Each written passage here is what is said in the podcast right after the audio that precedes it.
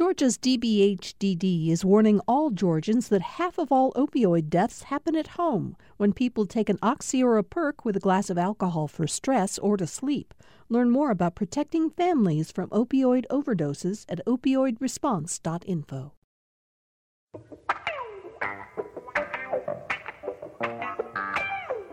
Glad to have you with us for another edition of Political Rewind. I'm Bill Nigut. I'm going to introduce the panel in just a moment. Uh, but uh, before I do, uh, and I'll give them all a chance to comment on this, it occurred to me yesterday afternoon watching the uh, service for John Lewis in the rotunda of the United States Capitol, the first African American uh, member of Congress to be honored by a uh, service in the rotunda. Um, this is going to be a week of a lot of uh, tearful moments. And yesterday, there were, I thought, for me, and I'll, I'll, be interested in if the panel got a chance to watch, some particularly vivid moments. First, um, Nancy Pelosi uh, uh, gave some remarks that are, we want to play you one moment of right now and then tell you about something else she did. But here's just a very brief uh, moment from Speaker Pelosi's comments about John Lewis. Here in Congress, John was revered and beloved on both sides of the aisle, on both sides of the Capitol. We knew that he always worked on the side of the angels, and now we know that he is with them.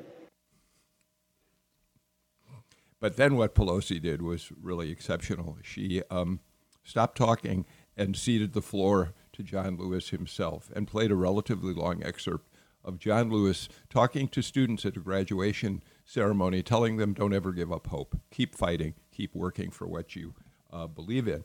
Uh, the other moment that I wanted to mention, and we're going to have a link to it so that if you didn't see it, you can watch it, was uh, Dr. Wintley Phipps, who performed two songs uh, in a, this gorgeous, deep baritone voice, um, singing Amazing Grace.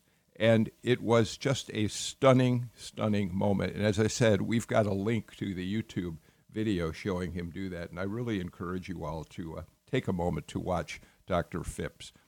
All right, that's just my uh, thinking about what I saw yesterday. Tamar Hallerman, of course, is our Tuesday regular from the Atlanta Journal Constitution. She's a senior reporter there. Tomorrow, I assume, when um, Congressman Lewis's uh, body is brought back to Atlanta, as it will be tomorrow, for a lying in state at the state capitol, and then the service on Thursday. You're going to have some role in uh, covering at least some of that, aren't you? Yeah, well, I was working the weekend shift covering all the events in Alabama, so I won't be in the front lines, but uh, yeah, I'm going to be watching closely. And, you know, I've been this is a weird part of my job, but it's something all newspapers and news organizations do you know, we've been quietly preparing for John Lewis's death for for months now. I, I started writing his obituary in December, and in general, yeah. I think I'm pretty good as a reporter separating, you know, my emotions from whatever I'm covering. But it was Sunday that I was just really overcome, and and that was when he was in Selma crossing over the Edmund Pettus Bridge for the the final time. And and what struck me the most was when he crossed to the other side and there was a row of Alabama state troopers saluting his casket. Uh, you know, right where 55 years earlier they were beating him almost to death. And there have been a lot yeah. of moments like that over the last few days where um, I found it hard to to kind of keep my composure. It's been a very powerful number of days. Yeah, um, Heath Garrett is with us. Um, we're glad to have you back, Heath, for the first time in a while, a Republican consultant, but known best, probably, certainly to our listeners, as a, a close advisor, Johnny Isakson's closest advisor, really. And Heath, um, it's fitting that you're on during the week that we are going to be off and on talking about John Lewis because there was a very vivid display when uh, when your uh, friend Johnny Isakson took his last lap on the floor of the Senate, when John Isakson came into the Senate chamber where where uh, Johnny was being uh, uh, uh, paid tribute to, and they had a wonderful moment there. They were very close, Heath. They, they, really were, Bill, and and it, it's just it's a sad day. I first, you know, learned about John Lewis as a you know student in Albany, Georgia, and where we were taught about his courage and his heroism as a part of the civil rights movement, but to get to work with him with Johnny Isakson and to see their friendship that had formed before Johnny got to the House or to the U.S. Senate, working in Atlanta politics and Atlanta business, and then to watch that friendship grow across the aisle. Uh, they symbolize all that is right about America. Uh, there's this great moment. It's called the hug, where uh, the House members are honoring Johnny Isakson and John Lewis. I'll break up saying it, but you know, comes across which Democrats really cross over to the Republican side and vice versa. They meet in the middle and give each other a hug. This is after Johnny's diagnosis with Parkinson's and John Lewis's diagnosis uh, with his disease. But to see these two gentlemen in every sense of that word, work across party lines, across racial lines, uh, for the good of the state of Georgia and for Atlanta, and to see that friendship uh, firsthand was a real honor and a privilege. And uh, you know, he deserves all the honor that he's getting this week. Thank you for those comments. Uh, State Senator Jen Jordan uh, represents the sixth district, which is pieces of Cobb and Fulton County, and um, Jen, you grew up in South Georgia. You're a product of Georgia schools. You went to Georgia Southern. You went to law school at UGA. So you had a chance to watch John Lewis as you were uh, coming of age yourself in the state of Georgia, yes?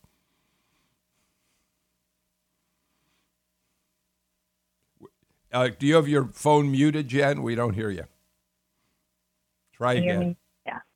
Um, there so, you go. There we go um, you know, for me, he he was kind of the living embodiment of the civil rights movement, and um, and as someone who got involved in politics, and and then of course ran for office, you know, he was everywhere. Um, he was at every march, every speech, um, and and really was just an incredibly kind person. I mean, he really represents um, who we can be um, as a country, and, and really who we should be um, and and showed the power of grace. I mean, and um, I think that's incredibly important lesson right now when our politics can be incredibly divisive. Um, that we just need to show grace to people. Thank you.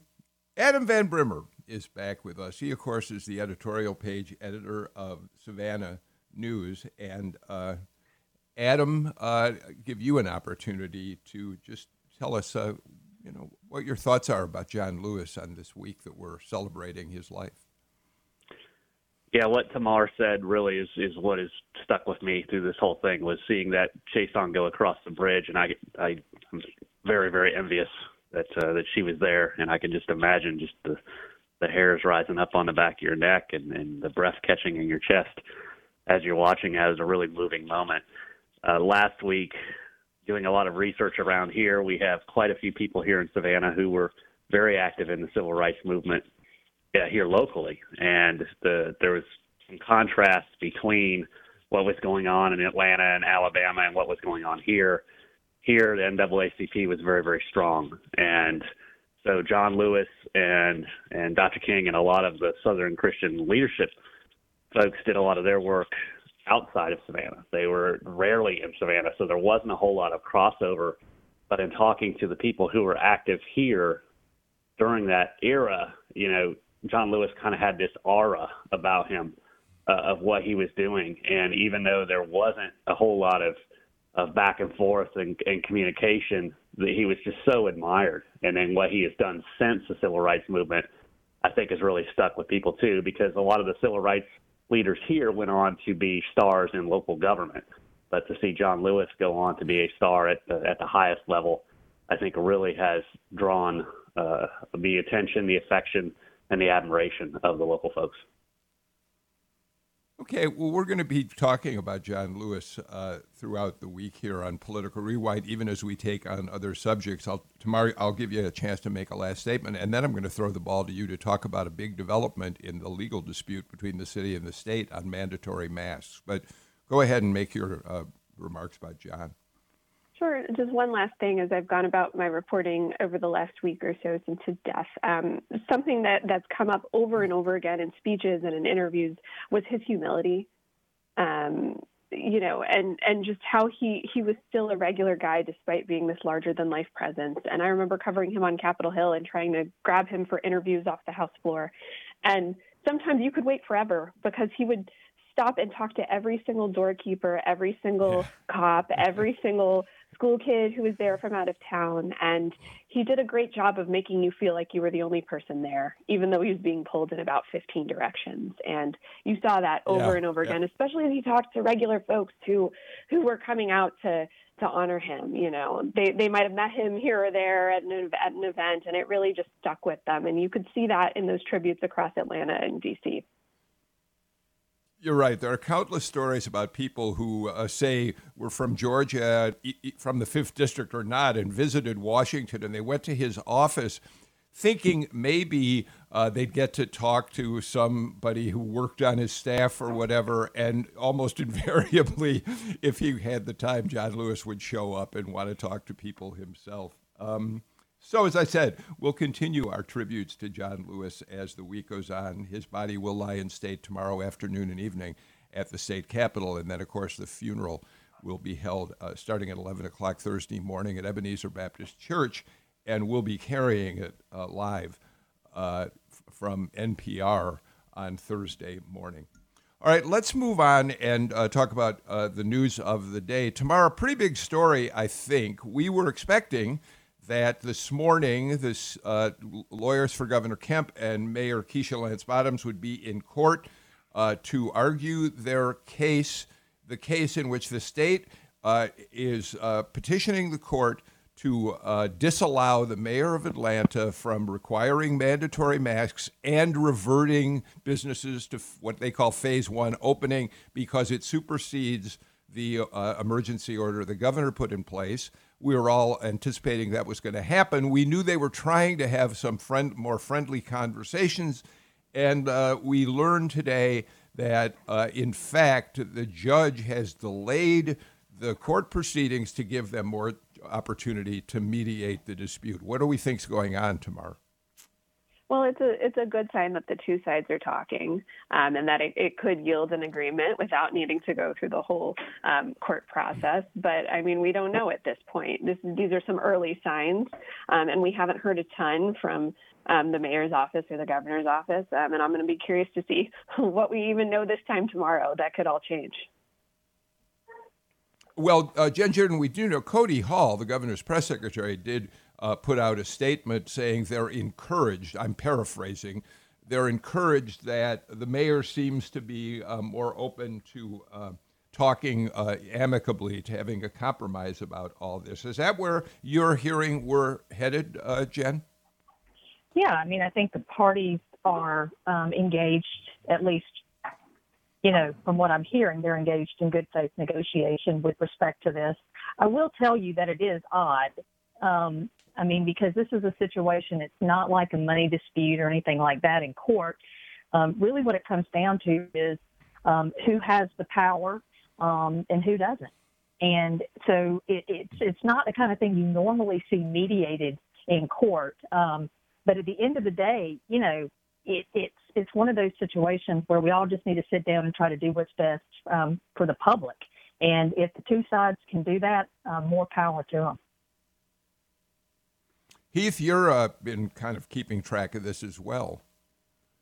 Yeah, I have been. I've talked to a couple of the insiders involved in the case, and there is optimism that that the last, let's say, 24, 48 hours have led to truly good faith negotiations between both sides. I agree with Jen. Right, we've got two major issues at play here. One is we need to get more people wearing masks, and everybody agrees with that on both sides of this legal dispute. And then there's some clarification on who has what authority under the Constitution and the Emergency Powers Act.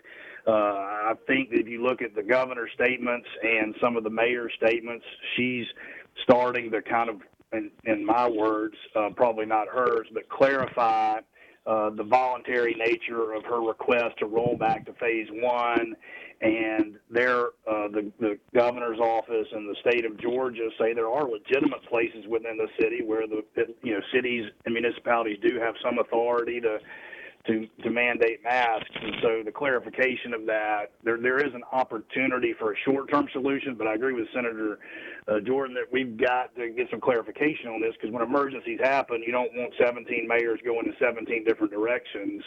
Um, but at the same point in time, the governor, the attorney general, we would all be the first to say everybody should be wearing their masks when they cannot socially distance. And and you know, my thinking is is that whatever comes out of this um, is going to have implications for mayors across the state. So while this may be the city of Atlanta and the city council versus or Kemp versus them, um, whatever the resolution is is going to really have consequences for every munis- other municipality in the state, which is why I think you saw the Georgia Municipal Association jump into the case because they knew that.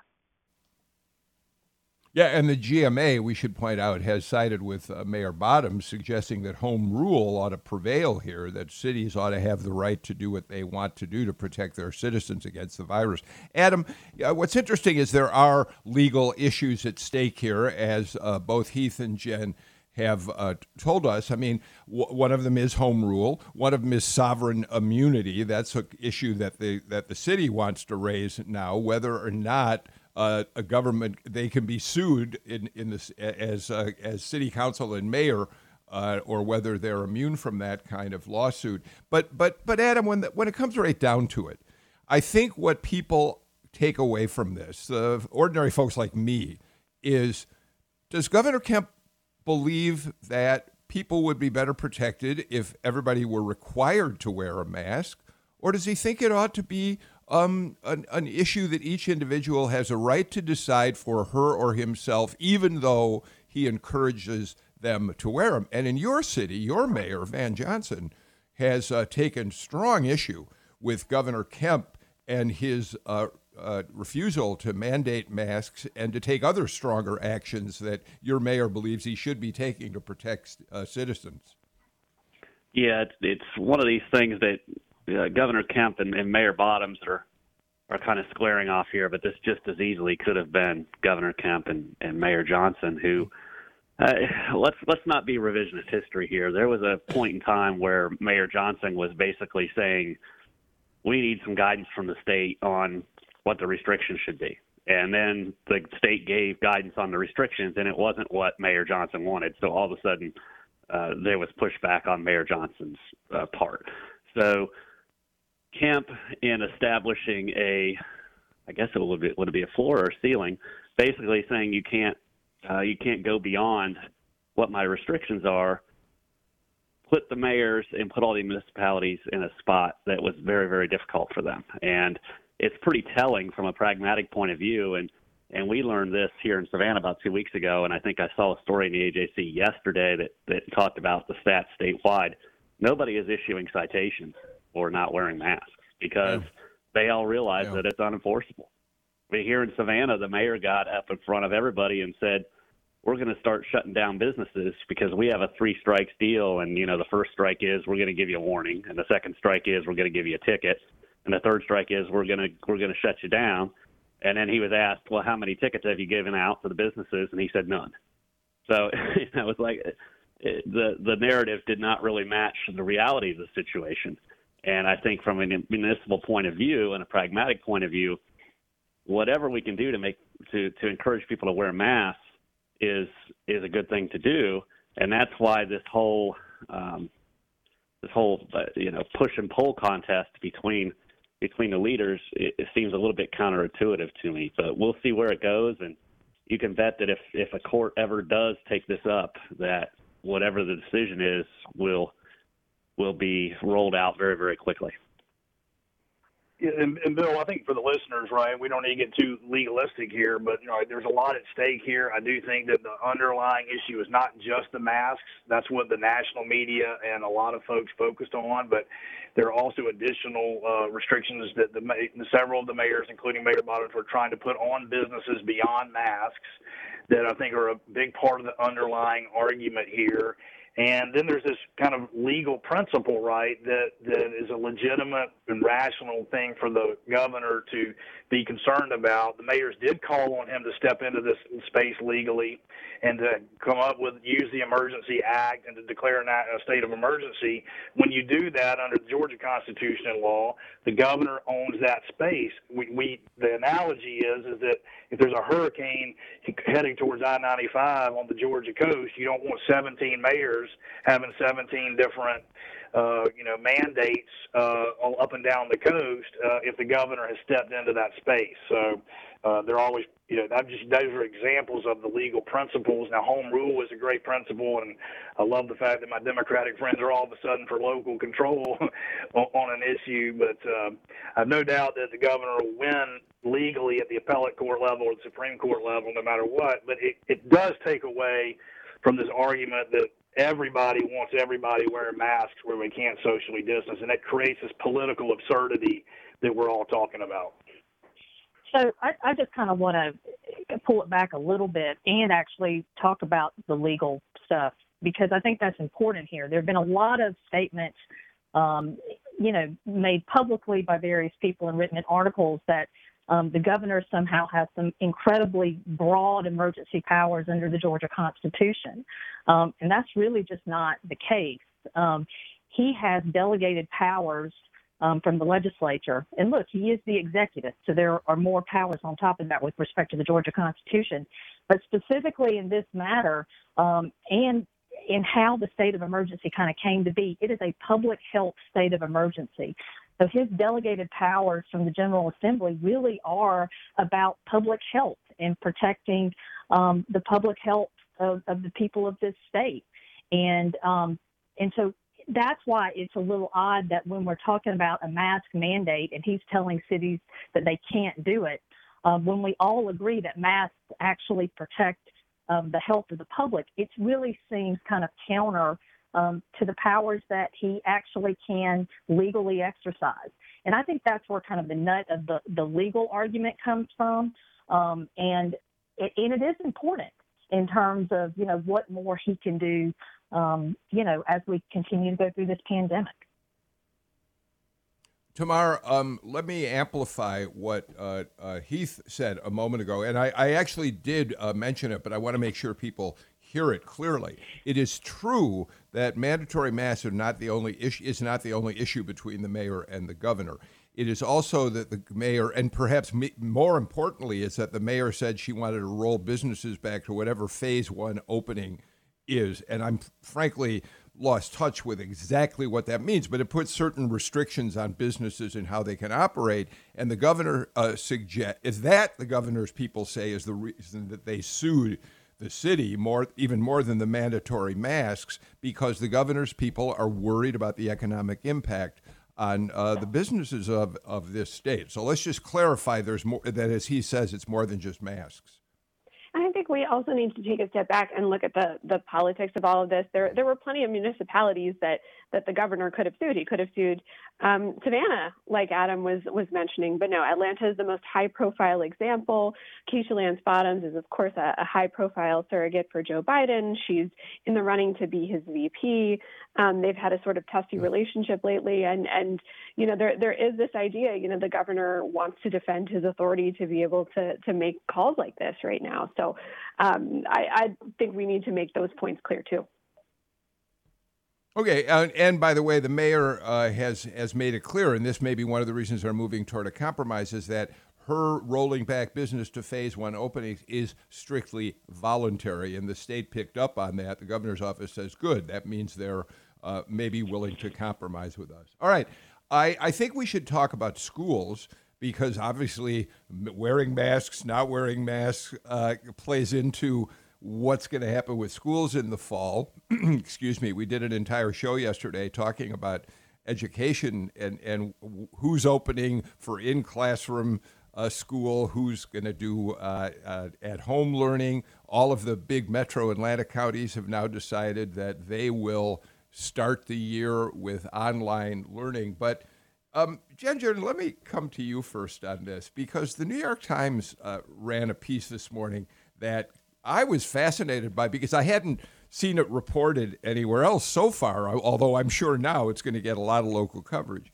The city of Jefferson, which is up about an hour northeast of Atlanta, above Gwinnett County, uh, the New York Times reports that they have decided that they are going to open fully for in classroom schools this Friday. I think that makes them, I may be wrong, somebody will correct me around the state if they're listening, but I think that makes them the first school system to open uh, this year. And uh, they have said, we've got to do it.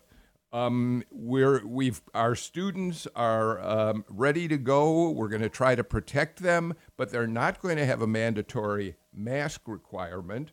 And uh, parents in Jefferson have mixed feelings, but seem ready to go along with it. Uh, I just think that's interesting, Jen, as uh, as everybody out there is debating so vigorously what the best way is to educate students, but also keep them safe.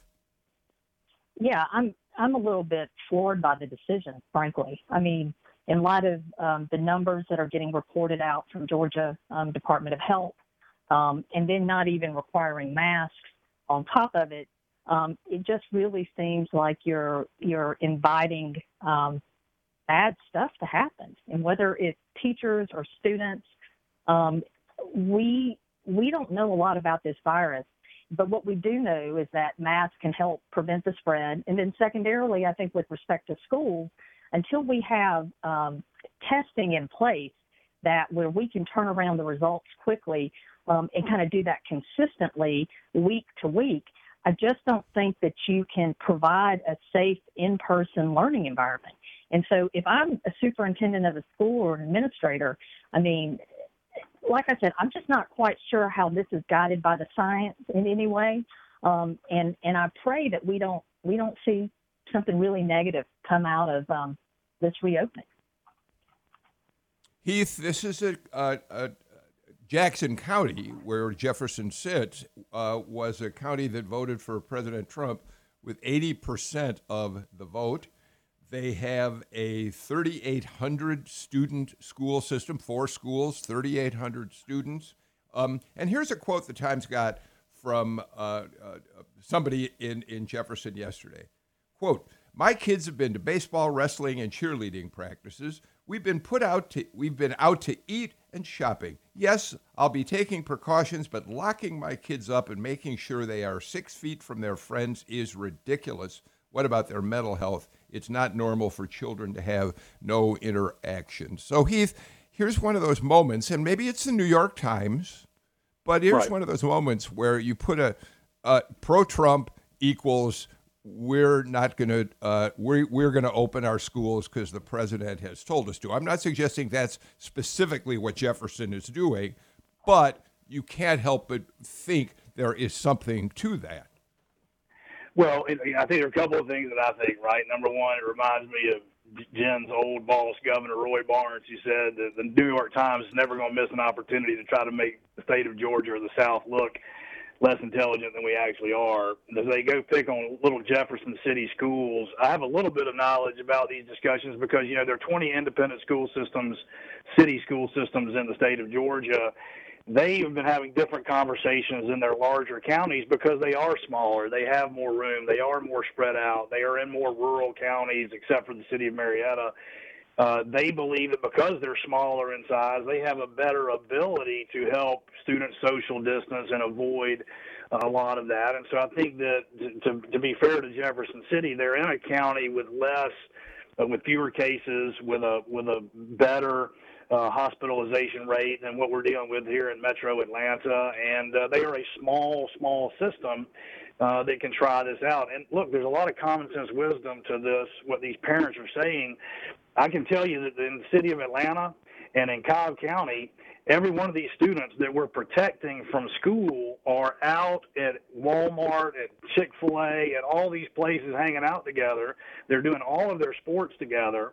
The only thing they're not going to do is go to school together. And so there's a little bit of uh, street wisdom that I think we're missing here. The other thing I would add to this is there's great data coming out of Stanford that talks about transmission rates, case rates, uh, and the and the uh, infection fatality rates related to those under the age of 18. And so you're going to see a lot of independent schools, private schools in Jefferson City lead a little bit of an experiment. We got to learn from it, but uh, it's very different for young children than it is for 18 year olds and even 25 year olds.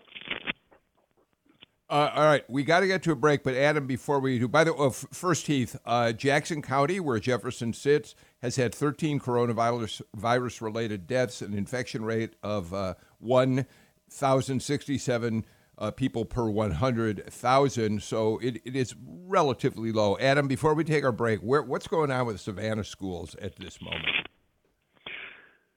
Well, the Savannah schools have decided to start virtually. They've pushed back from their planned starting date, which was one day next week. They pushed it back two weeks to get the teachers in and go through all of the supposedly new and improved learning management system to do it virtually. And if you look at the academic calendar, it shows that virtual learning ends the Friday before Labor Day. But they're also saying that there's no guarantee they're going to go back the Tuesday after Labor Day. So the neighboring counties are going back in person. Uh, Bryan County, Effingham County, uh, the, the, parents there will have the option to do it uh, virtually, but they are going to go back in person. And Effingham County goes back next Wednesday, and Bryan County goes back, I think, on August the 19th. Okay, I am way, way late to get to our first break of the show today. Tom Faust uh, is uh, saying, do it, do it, do it. So here we go. We're going to come right back after these messages.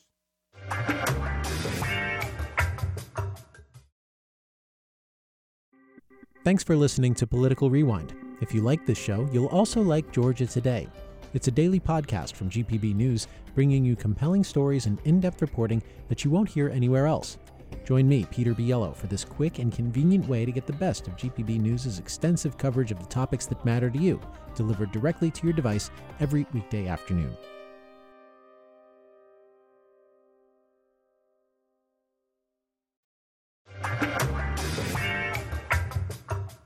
AJC senior reporter Tamar Hallerman, um, editorial uh, page editor of the Savannah News, Adam Van Brimmer, uh, Republican consultant Heath Garrett and Democratic State Senator Jen Jordan join us today.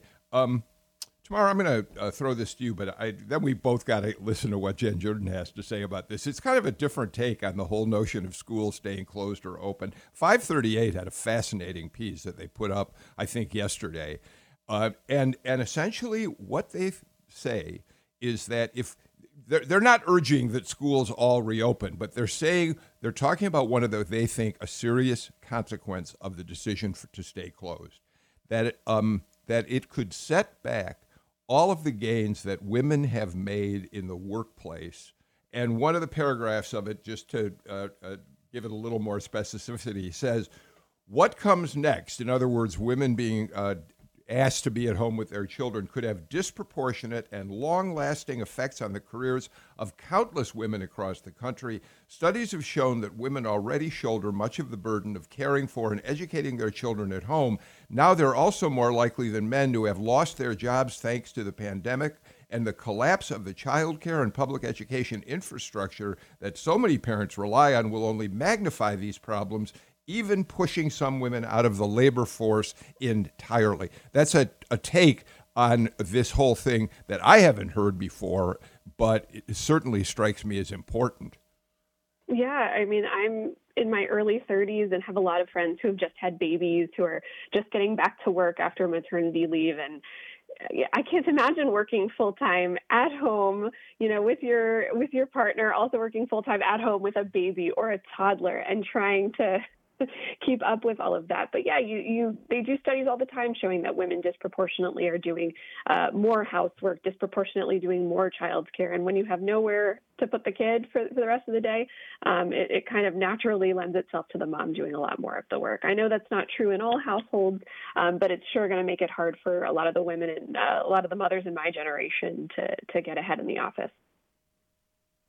Jen Jordan, this strikes me as another example of how the coronavirus is is amplifying issues that we already were aware of, but suddenly become much more dramatic. And in this case, number one, a lack of of, of, of extensive and affordable child care, the fact that mothers are most often uh, the ones who have to take care of the children in the household, um, and that f- for, in many businesses the women are, women are the more expendable uh, employees. Why don't you speak to all that? Yeah, no, I think you're exactly right. I mean, this virus has kind of been a stress test on all of our existing systems, our infrastructures, whether it's healthcare, and now we're seeing it, at, you know, not just seeing it because I've been talking anecdotally to my friends for a long time about, you know, how stressful it is to be at home and to try to do your job, um, but also be a parent, um, take care of the house, and you know, and also interact with your children in a meaningful way because if they're not, you know, socializing with other kids or their friends, I mean, you know, you've got to be there for them whenever they need somebody to talk to or something to do or someone to play with, anything like that. Um, it is a really stressful time for moms right now. And it tends to correlate the younger the child is. Um, and I think we see that in some of the numbers in the article, uh, the more likely that it's going to have a really negative impact on, you know, her career or her ability to do her job. Um, but even with moms with older kids. I mean, my kids are teenagers, and I will tell you that it it has been a very difficult few months, and I think that's why the back and forth about the school closings and stuff has really it's kind of wreaked havoc um, and has made everybody feel incredibly anxious um, about what life is going to look like at least through 2020. Heath. No, look, I, I agree with Senator uh, Jordan there. I mean, we we've got a the the the, the back and forth. We're going to start. We're not going to start. You know, male and female uh, households are being tossed upside down. Uh, work workforce, right? I know several CEOs of large companies in Atlanta that aren't going to be able to make the decision about bringing people back into the office to help further reopen the economy until they know what the schools are doing. But one of the things that concerns me and it concerns a lot of the folks, not just at 538, is that you know at a moment we're having an interesting conversation, uh, or some of us are having a good conversation about racial and economic disparity in this country. Uh, the one thing that could do more damage to racial and economic disparity is make is not allowing three, four, five, six, seven year olds back in the classroom in person to learn to read. Right? There's plenty of empirical evidence that it's extremely difficult to teach a child to read uh, via technology. They need that in-person instruction, that one-on-one that that is so critical to this time frame. We've they've already lost the last so six months of education at home. Uh, there's a stat where over 33% of all the New York City school system uh, students never logged in one time to a single technologically offered uh, classroom uh, during that period of time in New York City. So we're talking about uh, major harm, and as, as Johnny Isakson and Governor Barnes worked so hard on, if you can teach a child to read by third grade, they can learn for the rest of their life. But if you don't teach a child to read by third grade, then they're behind educationally for the rest of their life. It's such a critical time, and I, I hate the, the choices that parents are being made to do, and, and they're all difficult choices. Don't get me wrong. So, Adam, I want to wrap uh, all of this up in terms of what we're doing with schools, um, what we're doing in terms of businesses out there being open, by giving you uh, an opportunity. You, you wrote a, a piece for the Savannah News uh, the other morning uh, in which you uh, talked about uh, your concerns about what's, what it's really going to take for us to live more confidently that we can have normal activities. You say we're living with COVID 19, but with no confidence we can do normal activities without risk of exposure. We hold out hope for a vaccine or a wonder treatment. We seem in denial about the reality that we won't have either for some time. And then, but you go on and say, until we reach inoculation day, we need to need something that will provide peace of mind that will ease our fears. And you say that is what? Rapid results testing quite frankly. I, I reached out to our coastal health director and I said, I said, Dr. Davis, there's a lot of talk about vaccine. Everybody's so hopeful for this vaccine.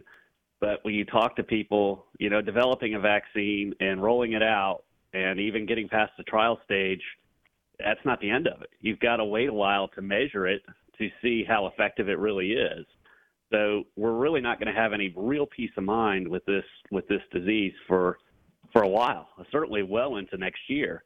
So what should we then be talking about in terms of of what can give us that confidence? And we talked about rapid results testing, not the testing where they stick something up into your brain and then it takes four days to get the results back, but something where they can prick your finger or point some kind of doohickey at your head and it'll say thumbs up or thumbs down. And if we can get to the point where we have those, that'll at least give people confidence.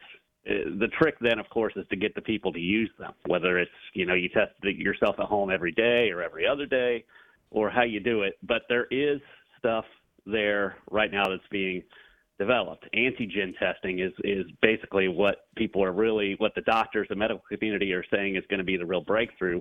What antigen testing does is it actually looks at the uh, the COVID cells and can tell if it has the proteins, the little spiky proteins. We've all seen the little graphics of what of what the coronavirus virus looks like. Well, this test can tell you if those proteins are there.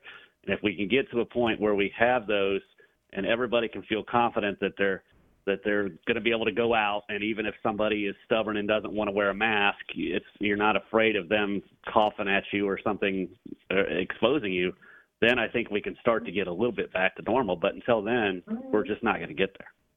Yeah and i think the antigen testing is really incredibly important. And um, for folks just kind of generally think about like the quick strep test or the quick flu test that you take now. That's basically what antigen testing is, where they can do just right. a quick saliva, um, you know, swab, put it in the solution and tell you um, one way or the other if you might have it, or more likely than not, and then they can do kind of the long-term um, testing that may take 48 hours plus. But that's exactly it. I mean, until we can um, actually start testing quickly um, and, and, consistently too. I mean, that just needs to become the new norm. Um, that's actually how we're going to really be able to start opening up schools um, and businesses and, and, and, really try to contain this virus. Um, all right, let's do this. Let's get our final break of the show out of the way. And when we come back, um, we'll continue our conversation on today's political rewind.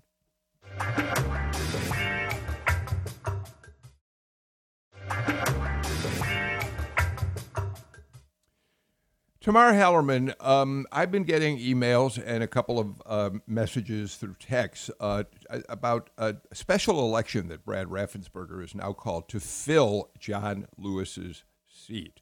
And I want to, there's not a lot to talk about here, but let's be clear about what's happening here.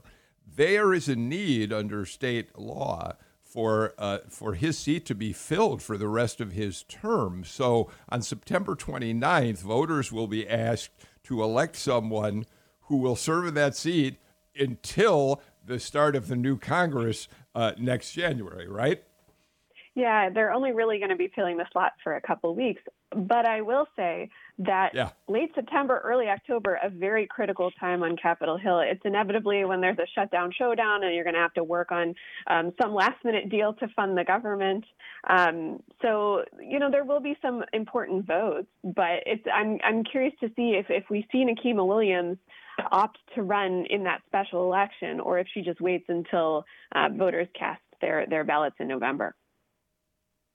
Yeah, that's uh, important, Jen. There were what people were asking me was, well, what is is is the governor, is the secretary of state trying to preempt Nikema Williams as the Democratic candidate? No, this is a short-term special election. But it is interesting, Jen, as long as we're talking about this issue, that Secretary of State Raffensperger. Uh, in the last couple of days, the AJC reported the other day that Raffensperger in talking about Nikema Williams and the fact that the Democratic Executive Committee selected her to be their candidate for the Democratic nomination for the for the November uh, fifth district election, had this quote: "For the first time in U.S. history, a committee of establishment partisans decided an entire congressional election with a mere 44 political insiders. The votes of the fifth congressional district were not given a fair fight." Uh, nor was there an open democratic process to decide the replacement of Congressman John Lewis. Ouch, Jen Jordan. Yeah, look, it was it's a state law. I went back and I looked at it, um, and it's been in place for years. Um, and just for whatever reason, has not kind of come up. So, um, you know, look, it's problematic, but it's the law. Um, and the reason that it's weird here is because this is such an overwhelmingly Democratic district that folks know that whomever the Democratic nominee is will will more likely than not go on to become um, the congressperson. Um, but but that it's it's the state of the law as it is now. Um, and so it's kind of it's interesting that the Secretary of State would would throw shade as if it's you know a party thing or coming from the Democrats or coming from Senator Williams. But specifically with respect to whether or not um, Senator Williams would run, I mean, she would have to resign her state Senate seat to do that, right? As soon as she qualified, um, which would then trigger another special election to then fulfill the one or two months of her state Senate seat. And that just seems ridiculous to me. But also, though, this could, it, I would be I'd be interested to see who's going to qualify for this because it may be a preview of whomever is actually going to run for the seat um, in two years. Yeah, that's what's going to be fascinating about it. Heath Garrett, I got to come to you because rather, I don't know why Raffensperger decided he had to make a statement like that, but he, he did it fine. It was a partisan statement. But um, so he complains about a committee of 44 picking right. the Democratic nominee for the 5th District. My recollection, it was a committee of one, the governor of st- the state of Georgia, who selected the Republican nominee to run in the jungle election for the U.S. Senate in November, Kelly Loeffler. Heath. That's right. That's right. Uh, I think the governor's defense was similar to the one Jim Jordan just used. The Constitution actually requires them to do one within a certain time frame. I I just find it amusing that my my Democratic friends with the capital D are ignoring the little d Democratic philosophy that they espouse. Uh, you know, given the new AP style world that we live in, but uh, uh, we we find a little. What does that mean? I, what are they ignoring? Well, explain the, the, that. What are they the, ignoring? You, you could have just gone. You could have. They could have just gone to the special election, and the seat could have remained unfilled till September the 29th which is what happens most of the time. So, Jen. No, I, I think that what would have happened if, if the Democrats would have uh, failed to choose somebody, the only, it, you know, you would have probably had a Republican um, walk into it. And so um, that's just not something that, especially in John Lewis's district, um, that was untenable as well. Look, the law needs to be changed, clearly. Um, and sometimes you got to see stuff play out to, to know exactly um, what we need uh, to be focused on, you know, when we show back up under the Gold Dome in January. Yeah, Mike, I have a question for Senator Jordan. If, if do you think that the legislature is actually willing to tackle this, or because it could take away power from the parties and from whoever the governor is, maybe there's a constituency who doesn't want to change the the law? I'm sure there is a constituency, and usually it's the people in power, right? But at the end of the day, I, I'm kind of with Heath. I mean, this is little d democracy, um, and I think everybody was super surprised that this even existed the way it existed. Um, so I'm all for elections, and I'm all for special elections. So, you know, so we'll see. I mean, I think Democrats have, um, you know, the appetite for it, but of course, we are the minority. At least we are as of today. All right. Um, so that happened. Uh, Adam Van Brimmer, we're really running out of time on the show, but I, one quick uh, uh, item that we can probably expand upon if it at another show. Uh, there's an interesting uh, fight that's developed over a, a, Facebook ad that the Perdue people put up attacking Jon Ossoff. The Ossoff campaign is uh, angry because they say that the uh, uh, photograph of Jon Ossoff, face, face shot uh, of Jon Ossoff, there's been an intentional effort to uh, change the length and the shape of his nose, which uh, fulfills one of the most basic anti Semitic stereotypes and tropes. Um, it's and, and the, uh, the, the ad has been pulled, and the Perdue campaign is saying we certainly didn't mean anything. Uh, but it reminds us how it is hard. Uh, it, Sam Olens would be the first one to say that being a Jewish candidate in a statewide race in Georgia continues to be a difficult challenge. Yeah, and it's, it's from what I've been able to, discern from what I've read, it, it sounds like it could just as easily be just a just a goof up, a mistake that happened. Uh, obviously, his office is saying that it was the picture was they put a they applied a, fil- a filter to the picture and it enlarged the nose, and it, there's gonna nobody's to be able to say for sure whether this was malicious or not. And obviously, Perdue has a bit of a history. I mean, he did use the brown shirt reference on the floor of the Senate, what, a year ago, or or maybe even a little bit longer. That obviously uh, angered the Jewish community, and, and rightfully so. But it, it, we're at a point in this election where we're looking at every little thing in terms of differentiator, especially when you look at the polls, and if you trust the polls, that they're so tight right now, and and Perdue and Ossoff right. are are looking to to leverage what they can against each other, and this was this presented an opportunity for for the Ossoff campaign.